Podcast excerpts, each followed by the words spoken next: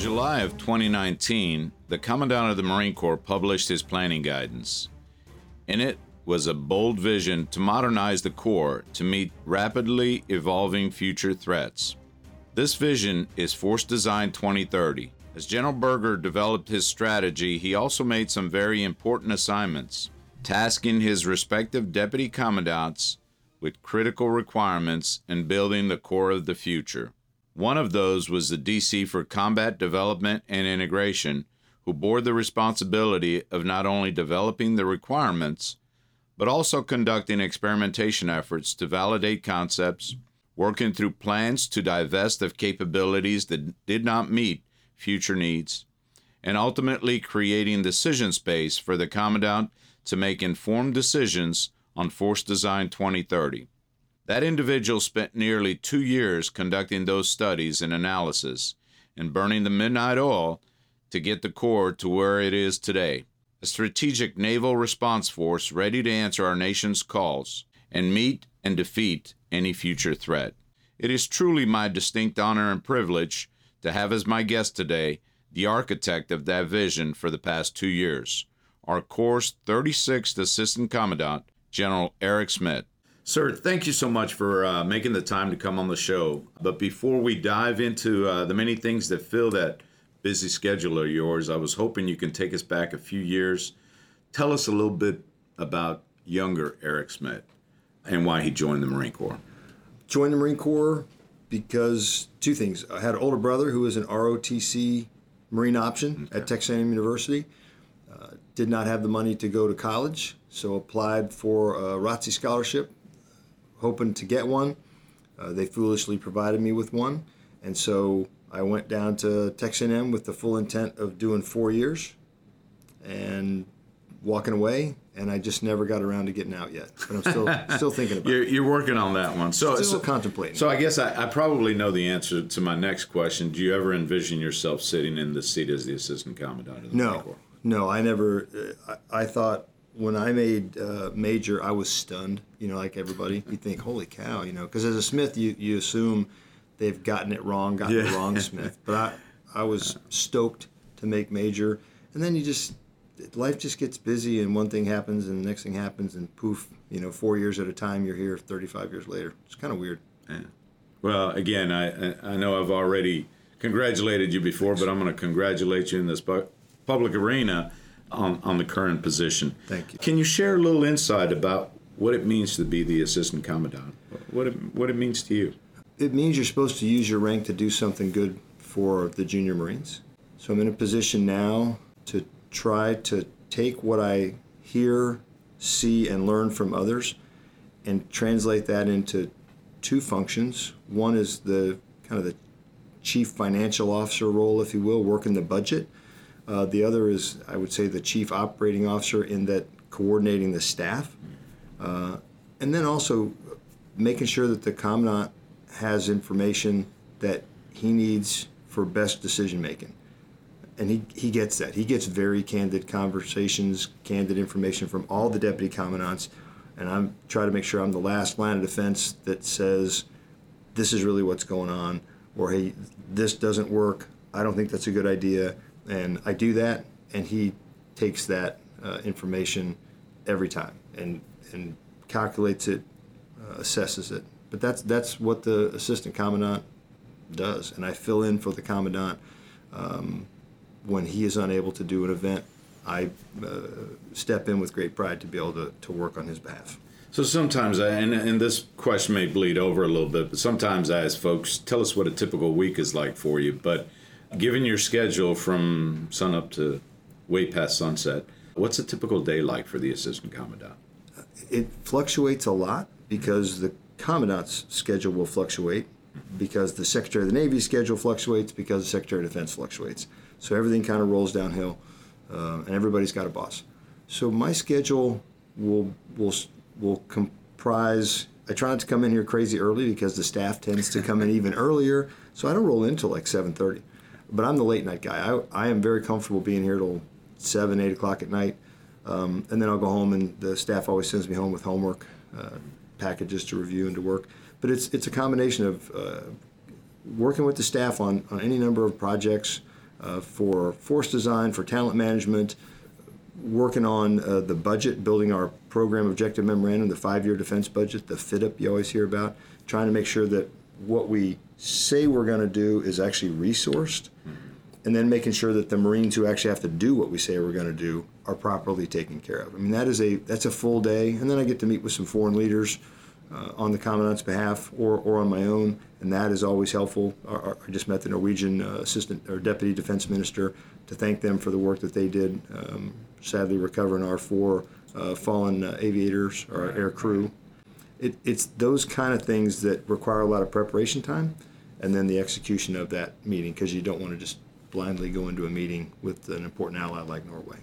What's the best part of your job? What do you love most about your job? And I uh, I don't want to put you on the spot, but no, it's good. The easiest thing is, or the easy answer, you, you get to help individual Marines, like lance corporals. Uh, you get to help, and I'll be I'll be very candid. We we have, uh, and and I think I can say it because he works at Syscom. We have a, uh, an officer who is a widower hmm. and no dependents left in the house. So the the the way that our current setup is the if the widow, let's just say it's a female, of an active duty Marine who's who's a male, let's just say, if that Marine passes away for the next 365 days, we will make sure that no change to, to entitlements to housing, right, etc., right.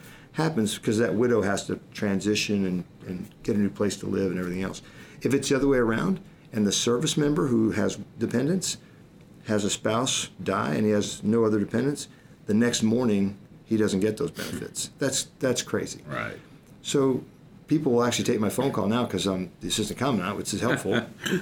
so you hear about a case like that, whether it's an officer or a lance corporal with a bad set of orders, and you can pick up the phone and say, "I got a problem. Let's fix this." And and usually it just takes the problem being illuminated, and then the people who are working hard down at CD&I or people working hard at Ledge Affairs or or in Manpower Reserve Affairs, they'll fix it. And that's the most uh, rewarding thing to me is you can actually use your rank for good, and you can help an individual uh, apply for MECEP or uh, or get a warrant officer package because they're deserving. That uh, that part is fun. I mean that that recharges batteries. So it's back to the people, people first. It's so. always it's it is always people. It's always helping somebody do something. So if, if we could, I want to take you back a couple years to your previous hat and, and talk a little bit about uh, when the commandant released his uh, his planning guidance. What role did you play at the time? Uh, CD, or you were uh, DC CD and mm-hmm. I. So, so there's a little bit of misperception, I think. So I I didn't know General Berger okay. Uh, until I went to CD and I. I, to my knowledge, I only met him one time. I met him on uh, the deck of an Australian ship in Guadalcanal wow. on the 75th anniversary of the Battle of Guadalcanal. I was 1st Marine Division. Mm-hmm. He was FMF PAC and I know I had seen him or probably said hello, but had never really, wor- certainly never worked with or really even had big conversations with him. So I came to CD&I, and he had a, a vision for, for force design which mirrored what General Neller had, frankly, mirrored what I had as the commanding general of 3 MEF, that we're not best organized to deal with the threat right. that I see coming. And that's not to say that previous generations of Marines left us with a, with a mess. That is not true at all. Um, but we, we spent 15 years fighting in the, in the desert, but that wasn't where the future was. So uh, came to work at CD&I and offered uh, advice and began to kind of uh, execute the implementation of force design. Um, and if I can, real quickly, that's the other misperception that you know General Berger took a, a, a, spreadsheet and went into a room and closed the door and, and built force design and said, this is what we're going to do. It's just like nothing further from the truth. The, the, the young Turks, if you will, built this. He gave a vision. We got to be ready for a pacing threat before 2030 starts. We got to be ready. We got to be organized, trained, equipped, be agile, light, lethal, austere, uh, low signature. Y'all go into a room, y'all meaning a bunch of hard charging lieutenant colonels, colonels who commanded squadrons and battalions of MEUs Tell me what it looks like. Bring me courses of action. So they did. They brought course of action. He selected one, and we started moving. And of course, we've modified that multiple times, and we'll modify it again. But um, my role in that was how do you implement that? How do you turn that vision into actual things, uh, policies that create the effect that the commandant's looking for. I believe uh, one of his initial taskers was to uh, look at the legacy systems uh, and perhaps those that did no no longer had a role in what we were doing. How do we divest that? How do we reinvest that money and capabilities that uh, you know that we potentially will need for the future? What do you think was your biggest challenge during all that time? Biggest challenge was we said we would do it within our budget mm-hmm. Because that was the right thing to do. The commandant set, up, set about with a few assumptions, and, and a few of those assumptions were we will get to keep and keep our dollars. Meaning, I, I'll be allowed to, to move money from one priority to a higher priority, keep that money, and two, that defense budgets were going to be steady or declining. And people now will say, well, you got a higher defense budget. We did, but inflation consumed it. Things cost a lot more. Everything costs more. Um, so those were good assumptions, and they're still valid. And we've been able to keep the dollars that we moved to higher priority things. And tanks is usually the one that comes up first. Um, look, I love tanks. Have used tanks. Uh, used them in Afghanistan at a place called Shergazi. Um, used them in uh, Ramadi in Iraq. love them. But it's 72 tons of goodness that I can't move in an austere environment in the Pacific where I got to be focused. Um, people also say we got 400 tanks. Well, we did in the inventory, but we could only man 162 of them because every tank tank has got 54. So let's not be, you know, let's get facts right. Plus, the goal of a tank, mission of a tank, is mostly, mostly anti-armor. Mm-hmm. Lots of ways to kill a tank. Right, right. And for 72 or, or let's just say 80 tons because of fuelers and right, parts, right, right. how much lethality can I bring for 80 tons? Oh, the answer I can't say it on this because it's going to be public, right, but it would be a cuss word ton, you know, a blank ton. Yeah. Um, you, a lot of lethality can come. So when you start saying, "Hey, we're no, we're, we're going to make a bold change here," but you know, uh, fortune favors the bold. It's the motto of uh, out at Third Marines of uh, Second Battalion, Third Marines. But Sorry, you know, Third Marines. No, no, but you know, Marines are extremely protective of their environment. Sure. So in a previous life, when I worked a different program that was trying to go from tracks to wheels, we were, you know, they still have a motto that has nothing to do with wheels, but yeah, yes. uh, we we yeah. we eventually uh, evolve. So I mean, I think it's part of our heritage. It's part of our DNA. Who change we are. Change is hard, so, and we evolve. Yeah. We always yeah. change. We're always adapting. And, and if you're not if you're not first to adapt, you will not be first to fight. Folks may not realize, but as the deputy commandant for CD&I, you're you're also partially responsible for the checkbook, or at least managing the checkbook, plan and execute the POM process. Yes. How challenging was it to build a budget to meet the modernization objectives of the of, of the future force? Yeah. Uh, and as things are evolving at a rate that uh, sometimes we can't keep pace with. It's, it's incredibly difficult. Uh, the team at, at, Combat Development Integration works very closely daily with uh, the Deputy Commandant for Programs and Resources, the, the comptroller of the Marine Corps, if you will. And it is, it is a wicked problem to take all that you need and then take a take a fixed budget and make that fixed budget cover all the things you need. And it, it doesn't cover it all. So what you do is you build bathtubs. You start to say, well, I'm going to purchase this in fiscal year 24, this in fiscal year 25. And then that, that very tightly woven plan can change daily because of, uh, and it, COVID came. Mm-hmm. Industry partners shut down. Absolutely. Parts cost Absolutely. more uh, supply chains were delayed, and so money that was laid in for 24, there's no parts in 24. So you shift it to 25, but you have to let Congress know what you're doing with the money they gave you because they appropriated it.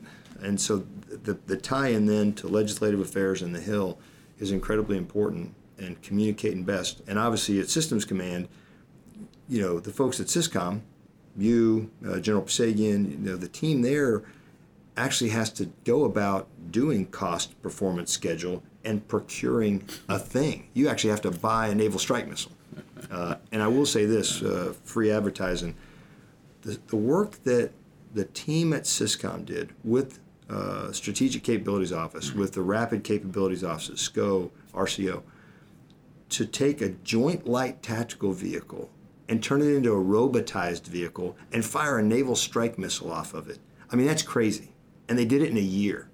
I mean, that is crazy fast. That is, that is, you know, World War II effort technology and effort to, in that short of a period of time, to make that happen.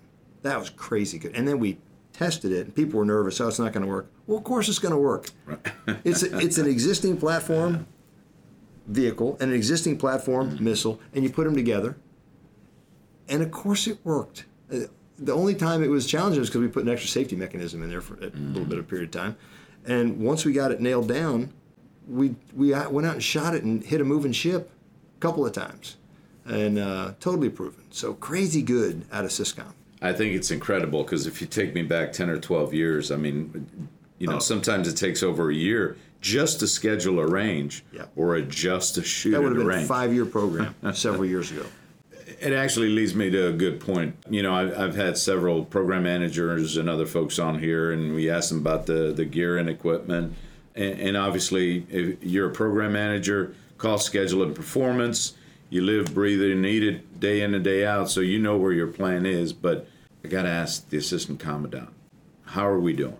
Are we fielding the capability, and are you seeing results now that you've kind of sat on both yeah. sides of the fence a little bit? We are fielding because we do, we don't build requirements. Right, I got three tours in that building at the Davis building as a requirements guy. Um, and in the past, there was a tendency to build a requirement and quote throw it over the transom to Syscom yep. and say go figure. Now it's iterative. It's Syscom, it's the lab for concepts, it's requirements CDD, and it's industry. We're, we're way better, and PMs are doing a great job of actually producing and bringing the capabilities we ask them to find, and more importantly, they're bringing ideas as the program goes. There's a belief that the program manager is wedded to his or her program and they can't see the rest of the world, just their program. I, I do not believe that's true because those PMs, the program managers, will come back and say, hey, there's a better way to do this. We can improve schedule here, we can improve cost here, accept more risk there.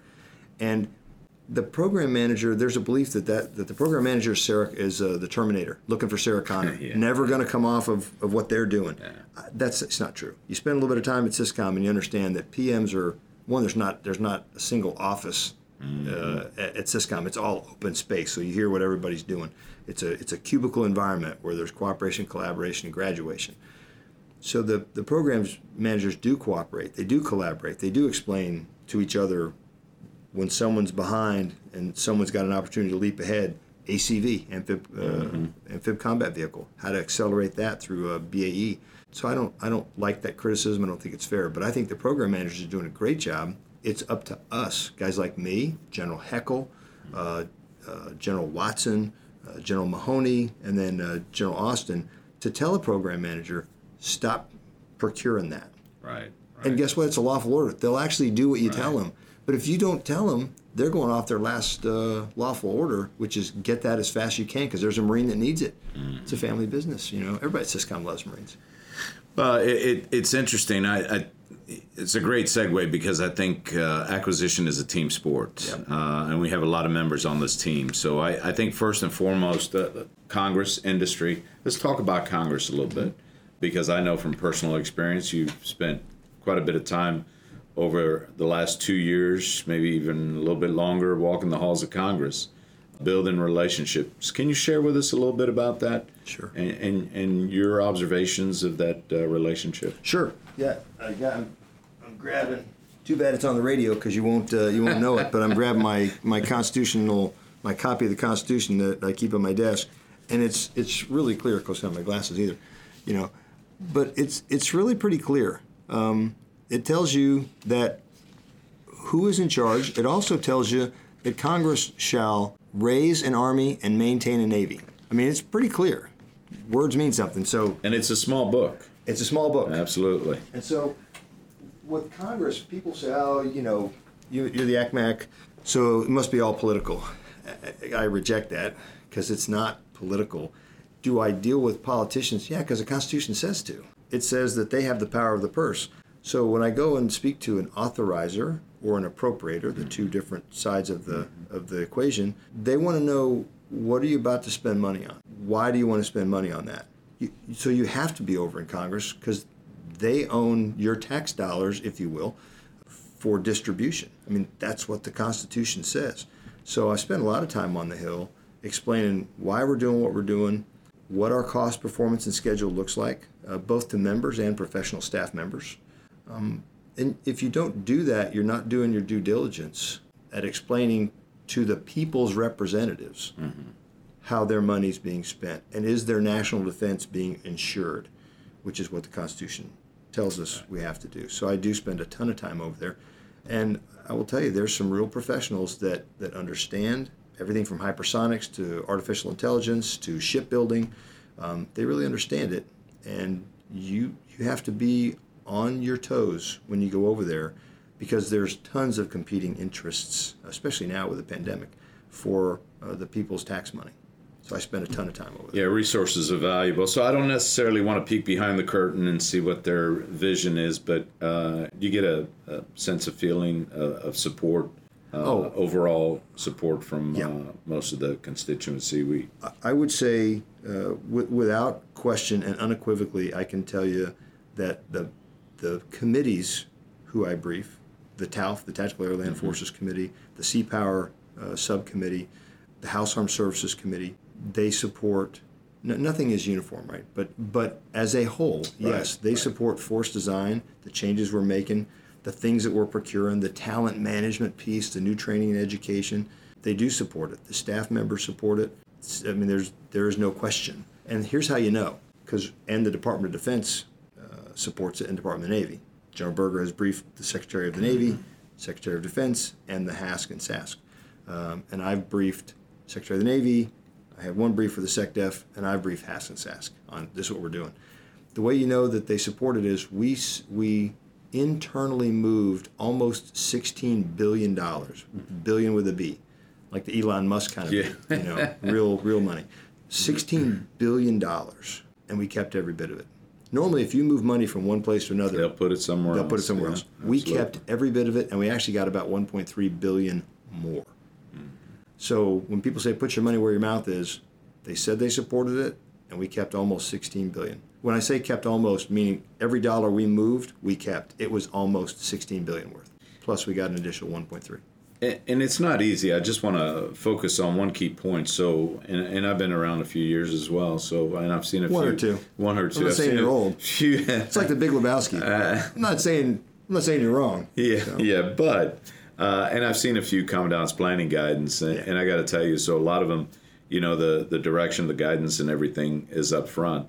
Yeah. This one was built in a way that it'll grow and evolve, and it has evolved over the last couple years because the pacing threat is moving. Yeah. It's it's all about the threat, and the threat moves every day, every month, every week. That they're evolving. Sadly, normally they're increasing capabilities. Right, so if you don't build something that can pace with the pacing threat, you're just putting a mark on a wall, and then you're checking it once a year. You are going to be behind. Mm-hmm. So speaking of that, let's get to uh, another member of the team uh, industry. So this next yeah. week, Modern Day Marine will kick off on its uh, new home ground there at uh, the DC Convention Center. Obviously, a big change uh, from the fields down at Lejeune Hall, but perhaps long overdue change. Way overdue. Uh, what What's your focus at this event, and what are you hoping our industry partners take away from, uh, you know, spending a sure. few days with us up at uh, at the convention center?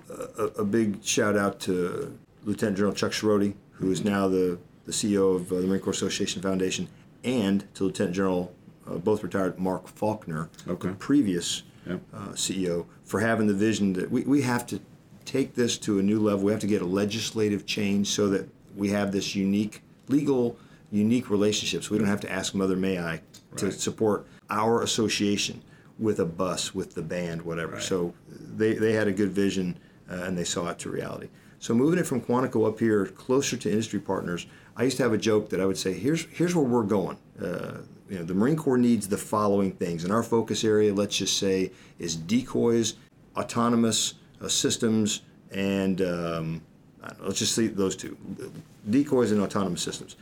So if you bring those products, those kind of ideas and things, you get to go in tent one.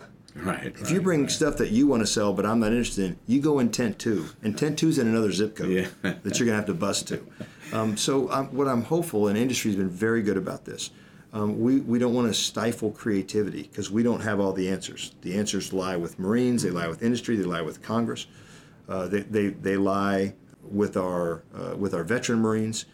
We want industry to read the planning guidance, to read the force design updates, mm-hmm.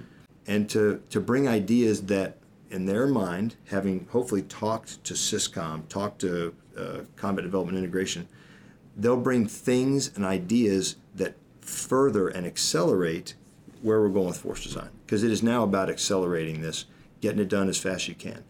So that's what I hope we get out of modern day Marine is those industry partners have read and bring us ways to go even faster. And I know that will scare people when they say go even faster. you know, we're not sure we like what you're doing at all. Well, the the folks who control the dollars um, and the operational commanders do like what we're doing. Now, there will be individual changes that we'll have to make, size of an infantry battalion and whatever. What I would tell you is the operational commanders are demanding these kind of capabilities. And the reason I say accelerate is because if we're going to be very candid, and it's been said in open testimony by the last two PACOM commanders, by 27, China will have the capability to offensively retake Taiwan. Mm. That's been said in, in open source. You can't do incremental changes and and hope to have something in place maybe by 27. You got to move now. You got to move quick because what we're trying to do is deter and prevent a war. You don't want to see what's going on in Russia, in, in Ukraine because of Russia, because of their uh, unprovoked attack. You don't want to see that play out in the Indo Pacific. So you better move quick and have something that will cause that trajectory to change. And you have to signal to industry what you're looking for in the future because yes. you can't turn you can't go to Ford or GM and say I want a six-wheel truck, not That's a right. two-wheel truck. That's right. And expect to get it tomorrow. It's going to take you some time. So yeah. So, so having said that, I know over the last couple of years you've spent quite a bit of time on the road visiting yeah. some industry. Yeah. Uh, what are your thoughts and perceptions? What advice would uh, do you usually provide them? We, what we need is things that are lighter. Mm-hmm. And we look, industry partners. We know we're giving you a wicked problem to solve because we want it cheaper, faster, lighter, and longer range. Uh, that that's a hard that's a hard thing to do. What I would say is, if you're an industry and you are building things that are that have low signature, or there's a way to bring a decoy with it that mimics it. That's protection. That are so low signature that have range and balance range with size and weight. Look, we're an expeditionary force. We have to be light and mobile. So if you bring me something that has massive range, massive capability, but you know it's two 40 foot ISO containers, I can't haul that around the Pacific. I need something that fits in a seven ton, fits on a JLTV, like Great One C, C2S small form factor. Mm-hmm. Really phenomenal work. Uh, common air command and control uh, system. Um, I saw um, that thing go from two massive tents exactly. down to a suitcase. It's a suitcase. Yeah. I mean, it's yeah. phenomenal. It's been yeah. great work done, frankly, by some Marines who then went mm-hmm. on to work for industry partners. The G/ATOR radar. Mm-hmm. It's doing everything we asked and then some. Naval strike missile, uh, out of Raytheon, you know, you, you name it. So I think the, the more industry can realize our operational necessity is to be naval in character, come from and return to the sea on small shipping, meaning a, a large L class uh, amphib, of which we need 31, onto uh, some form of, of shore to shore or ship to shore connector, mm-hmm. LCAC, LCU, uh, or 53, CH53K by the air. Those are still relatively small form factor things. So I cannot have things like a 72 ton tank because I can't get it to the point of use on time. I can't do it. Small form factor is key, and it has to be low signature. Has to be low signature. I think one of the things that uh, we experience a lot. So we talked a little bit about Congress uh, industry, but I think there's another uh, part in there too that we don't speak a whole lot to, and that's academia, yeah. Uh, because our labs spend a lot of time uh, with some of these research universities doing some some phenomenal stuff. Have you had an opportunity to to visit any schools so a couple. Maybe go back to your Aggies and uh, find out what they're doing down there if they're doing anything for us. After after they beat uh, Alabama, I was pretty excited to go back down. So yeah, they have a place called the Rellis campus, mm-hmm. and give the Army a lot of credit here. Their Futures Command, they've invested in the Rellis campus, which is a, a, a research and development arm at Texas A&M right, University. Right. They're doing some pretty good stuff in robotics, uh, UAVs. There's also other places. There's uh, uh, UARCs, FFRDCs, federally funded mm-hmm. research uh, development uh, centers such as Johns Hopkins. We work with Johns Hopkins now. Well, always do. Do some contracting.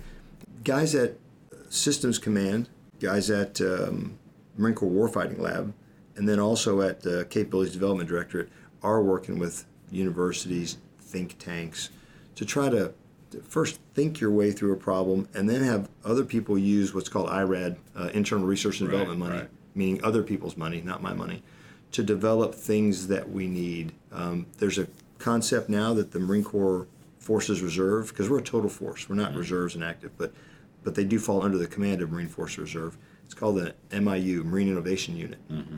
Um, we're, we're debate not debating, but we're deciding where to put that.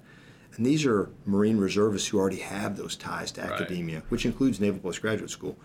And how do we use a small unit to connect to Boston University, to UPenn, uh, to MIT? We have people with those connections. We just need to pull them into one spot. And this MIU, Marine Innovation Unit, combined with uh, the PhD students, we have a handful, Marine officers with PhDs, God forbid, who are coming out of um, the Naval Postgraduate School. They're going to be our conduit, along with SysCom, out to industry and academia to accelerate uh, innovation. Because again, if you, if you are not, it's like watching uh, the Ricky Bobby thing. If you're not first, you're last. If you are not accelerating, you are behind. The people don't get the pacing threat. They're, China is moving, and they are a threat. They're they're called out as one in the last two NDSs because they do have nefarious designs on the free and open Indo-Pacific, where everything we consume and use comes from. So. So you keep talking about accelerating. I just want to ask you this question because I, I know from personal experience, having supported some of the, the efforts that uh, CD&I, CDD had, had done in the past. You've been running the last, at least from my experience, that I've observed you the last two years in, in very high gear. I didn't think you had any more gears, but apparently you found some more gears. So I got one gear left. I was What saving it for going? retirement, but uh, you're, you're saving that one? I, I was. I'm, I'm, I'm in it now. Um, uh, it's- what keeps you going? So, well, I think what keeps you going is there's an obligation. Um, So, okay, I'll I'll say it. Um, I got two pictures. The only two pictures I keep in my office. The one on the right, and I know we're on the radio, you can't see it. The one on the right is me with my two kids at Camp Lejeune when they were literally, you can see knee high. Uh, that the one who's knee high on the right is my son, who's a Marine now. Uh, he's a first lieutenant um, and bigger than me. And on the left is my daughter who gets married next month. So that's the hey, don't forget to do family stuff and, and go home and enjoy your family because time is fleeting. Picture on the left is uh, Michelle Maloney. That is at a posthumous Bronze Star ceremony for her husband John, who is my Charlie Company commander uh, in Ramadi, uh, one of two company commanders uh, who was killed. Uh, un- underneath me, John Maloney and a guy named Jamie Edge, phenomenal officers. That's his son Nathaniel, and their daughter McKenna, who's a, literally a baby, is behind her mom. You can't see her. So every time I'm complaining that, you know, I'm working hard, life is difficult, I think, man, John Maloney would, you should shut up because John Maloney would take your place right now and be happy to do it. So that's what keeps you going. That's why you keep the two pictures. One, I got a family, I got skin in the game, got a son who's a Marine, but I look at, uh, at Michelle Maloney and think, you really don't have a right to complain because I'm sitting here. You should work hard while you're sitting here. Thank you for that. I really appreciate it. They, finally, I mean, the world's a complex place. There could be a lot of rough seas ahead. What's your advice for young Marines, old Marines, all Marines out there as they see this transformation and transition uh, of the Marine Corps, this this growth and evolvement of our Corps? Yeah. One is is a Marines aren't afraid of anything, right? So so do not be afraid and and do not listen. I'll be very candid here. Don't listen to hey the old Corps is dead. You know the uh, we're we're changing too much. I put it in a proceedings article. Well, I think you came in on the old Corps. Exactly. You know, and, and There's a Lance Corporal in 1776 who was complaining about how much the Corps changed since the since uh, he enlisted in Tun Tavern. The new guys had it easy. Yeah. so d- do not be afraid of change, and don't be afraid of failure. Are we going to try things that are going to fail? Well, yes. That's how you know it doesn't work. So there's there's that. Don't be afraid of making changes, bold changes. Don't don't do incremental. And the other thing is whether you're an officer or you're an enlisted Marine, the things that you learn at officer candidate school and at recruit training, 40 inches back to front, you know, uh, doing proper drill. People think, oh my God, he's talking drill. Um, when's he going to talk about warfighting? hey, hey, let me tell you, that is warfighting. Yeah. Attention to detail and discipline are the things that will keep you alive in combat. And so the, the traditions the customs, the courtesies that make us unique as a corps. Do not lose that.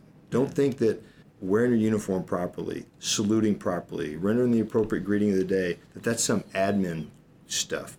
That is warfighting mm. because the discipline that requires you to make sure that your web belt is two to four inches and not four and a quarter inches, that your ribbons are an eighth of an inch up, not a half inch up, is the same discipline that caused you to check and rotate your magazines, that caused you to make sure that your pintle and T&E on your machine gun are appropriately set, to make sure that your final attack heading in your aircraft is exactly 272, if that's what it's called for.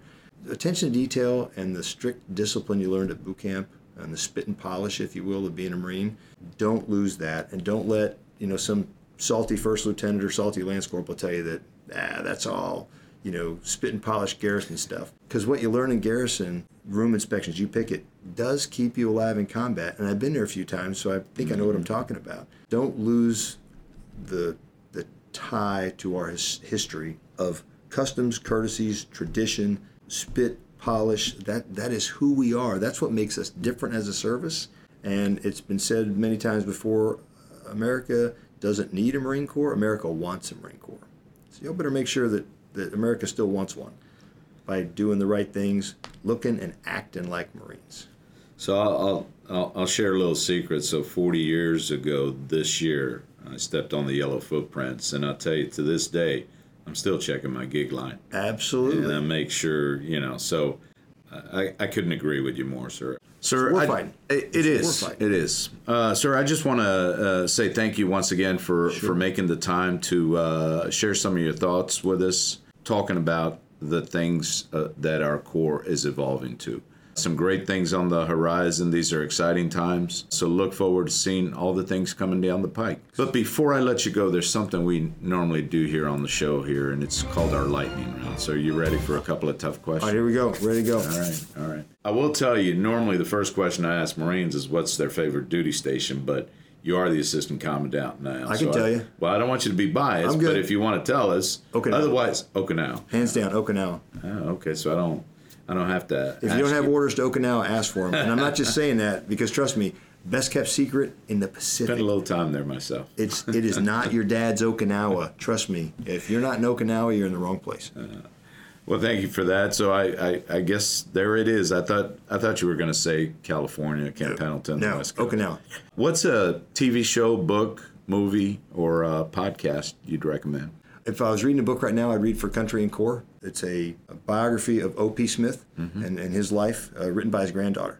Phenomenal book for Country and Corps. Um, It's just it's a terrific book and uh, uh, inspirational leader, and and his his work in preparation for what happened in Korea at the Chosin Reservoir is years in the making. So I would recommend that book to anybody. Well, thank you. My I know my producer's taking notes because every time I turn around, she's handing me a new book to read. So uh, it's a true story.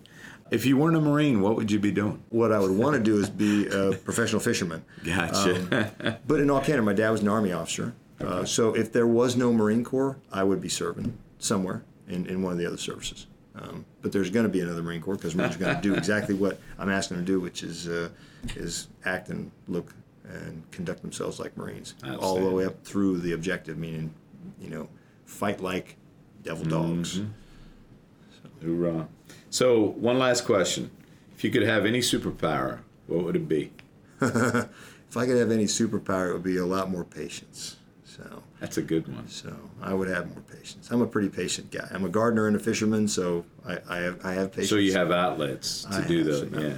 But I'd be more patient uh, with many things. But unfortunately, the patience in this job sometimes don't go hand in hand because uh, you're trying to get things done on a timeline, not because I'm on a timeline, Mm-hmm. But because the adversary is on a timeline. Um, but I would I would try to have more patience. Well, sir, again, it's been a pleasure. I really appreciate the conversation, your openness, your insight to uh, a little bit of what's going on up here at the higher headquarters. And I'm sure our listeners appreciate it. So, with that, thank you so much for making the time. Continued success. And from my personal level, keep doing what you're doing. Uh, hoorah, sir. Thanks, brother. Appreciate it. Well, this concludes another episode of Equipping the Corps. I hope you've enjoyed our conversation today. If so, please take a couple minutes, leave us a review, subscribe, tell your friends about us. Till next time, Manny Pacheco signing off.